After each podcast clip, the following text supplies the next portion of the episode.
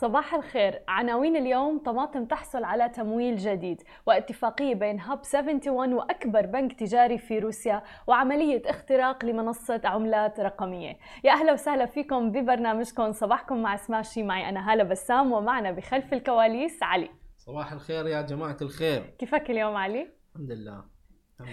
إن شاء الله دائما نتمنى لكل الناس اللي عم بتتابعنا يكونوا بخير وبصحة وبسلامة. وخلونا مباشرة نبدأ بأخبارنا لليوم ونحكي عن عالم الشركات الناشئة. تمكنت شركة تطوير الألعاب الأردنية طماطم من جمع 11 مليون دولار أمريكي بجولة استثمارية Series B بقيادة شركة تطوير الألعاب الكورية كرافتون وأيضا مشاركة صناديق استثمار إقليمية بينها ومضه وفنتشر سوق. وتأسست طماطم عن طريق حسام حمو في عام تقريبا 2013 وعملت مع استديوهات تطوير الألعاب العالمية على تعريب ونشر الألعاب المستهدفة للمستخدمين العرب مع أكثر من 50 لعبة. وحظيت ألعابها حتى الآن بأكثر من 100 مليون عملية تنزيل وبتتمتع بأكثر من مليون مستخدم نشط شهريا. تسعى طماطم إلى الاستخدام لاستخدام هذا الاستثمار الأخير لدعم خططها التوسعية في المنطقة وأيضا التركيز بشكل أكبر على المملكة المملكة العربية السعودية من خلال توظيف المواهب المحلية فيه كما ترمي أيضا الشركة إلى تأسيس أكاديمية ألعاب لتدريب وتعليم وتثقيف رفع مستوى صناعة الألعاب. مثل ما عم نشوف عالم الألعاب كل ماله بتطور كبير وتحديدا بالفترة والآونة الأخيرة ارتفعت القيمة السوقية ل آه، يعني قطاع الألعاب بشكل كبير جدا.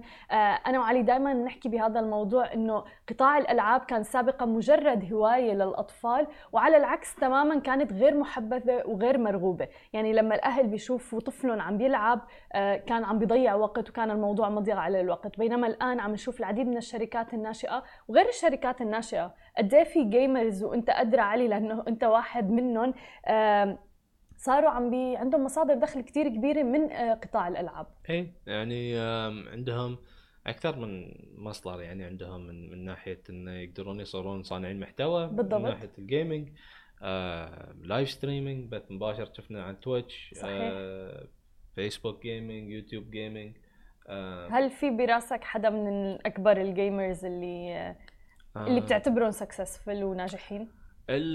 يعني في في ال gamers اللي اللي حق entertainment وفي ال gamers اللي يبون يدشون من ناحية المنافسة. صحيح. من ناحية المنافسة عندك عبد الله الريش من الكويت.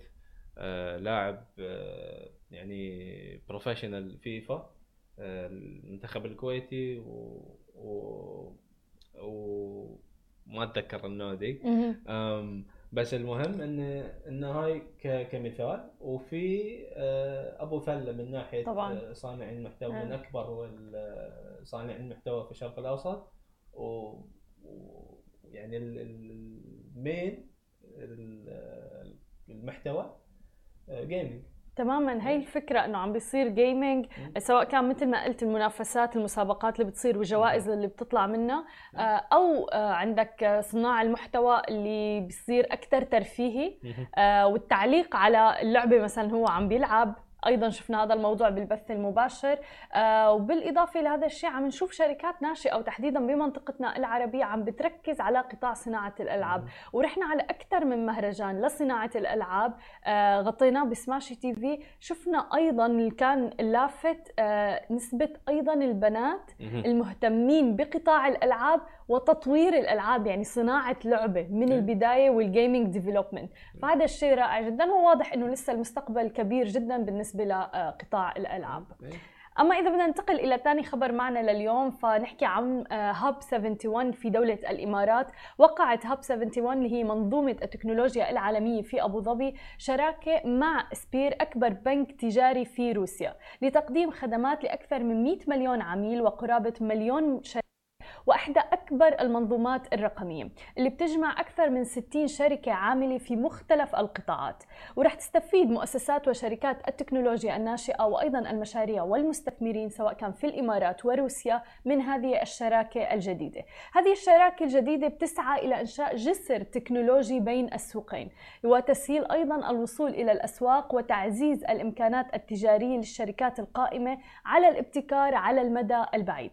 وتضاعفت أيضا الاستثمارات في الشركات الناشئة الروسية في النصف الأول من عام 2021 ثلاث مرات وتجاوزت مليار دولار لتسجل رقما قياسيا. والآن يوسع سبير الذي يتخذ من موسكو مقر له نشاطه في مجال التكنولوجيا والابتكار العالمي حيث يطلق عدد من المبادرات لتعليم رواد الأعمال الطموحين ودعم المؤسسات التكنولوجية. ومن بين مشاريعه البارزة برنامج تسريع الأعمال الدولي سبير 500 اللي أطلق بعام 2018 تقريبا. ويمكن من هذا البرنامج آه، بمكن الشركات الناشئة من العمل مع مرشدي وادي سيليكون مثلا وبيكون لمدة 8 أسابيع. وبيعتبروا الخريجون ناجحين بالأسواق الروسية والأجنبية. وتخول هذه الاتفاقية الشراكات وكل آه، الشركات المشاركة في برنامج سبير 500 للوصول إلى منظومة تكنولوجية عالمية في هاب 71 والاستفادة من شركائها مع الشركات والحكومات أيضا والبرامج اللي تسهل الحصول على التمويل والصفقات التجارية من خلال منفذ سوق أكثر فعالية. كما ستتمكن الشركات الناشئة في هاب 71 من الوصول إلى مجتمع سبير برامجه المتعددة من الدخول أيضا إلى السوق الروسي. ورح يتعاون سبير وهاب 71 في تحديد فرص تعاون شركات التكنولوجيا الناشئة مع أبرز المؤسسات الشريكة في روسيا والإمارات طبعا بما يعود بالفائدة على الطرفين. مثل ما عم نشوف أيضا بالفترة الأخيرة في تركيز كبير على الشركات الناشئة ودعمها في منطقتنا العربية وتحديدا عم نشوف تسهيلات كبيرة جدا في دولة الإمارات. وهذا منفذ جميل جدا نحو العالمية اللي تصل الشركات الناشئة من دولة الإمارات يصير في تعاون مع السوق الروسي وتتجه نحو العالمية. أما إذا بدنا ننتقل إلى آخر خبر معنا لليوم ونحكي عن سوق العملات الرقمية اللي كان بتذبذب بالفترة الأخيرة وأيضا يعني شفنا أسعار البيتكوين هبطت آه، بالأيام الأخيرة علي مزعوج وحط إيده على قلبه. هاي المستثمرين بالعملات الرقمية بلحظة لي بس طبعا يعني هو الاستثمار طويل الأمد فيعني أي أنا يعني مو موجوع قلبي. أنا مو مستثمر في بيتكوين إيه. لأن أنا ما ما ما, ما أشوف إن بقدر أستثمر في بيتكوين. بس فيك تستثمر جزء ما ضروري. إي بس آه، أثق في ايثيريوم أكثر من بيتكوين. امم بس هي فكرة إنه البيتكوين حتى سعر البيتكوين إذا تأثر بيأثر على أسعار العملات الرقمية الأخرى. إي بس إذا لاحظتي شفنا بيتكوين آه يعني نزلت نزل بيتكوين؟ بشكل كبير إيه. إيه بس إيثيريوم ما نزلت تذبذب مو إيه. ما مو كان هبوط إيه. قوي صح؟ بالضبط. إيه.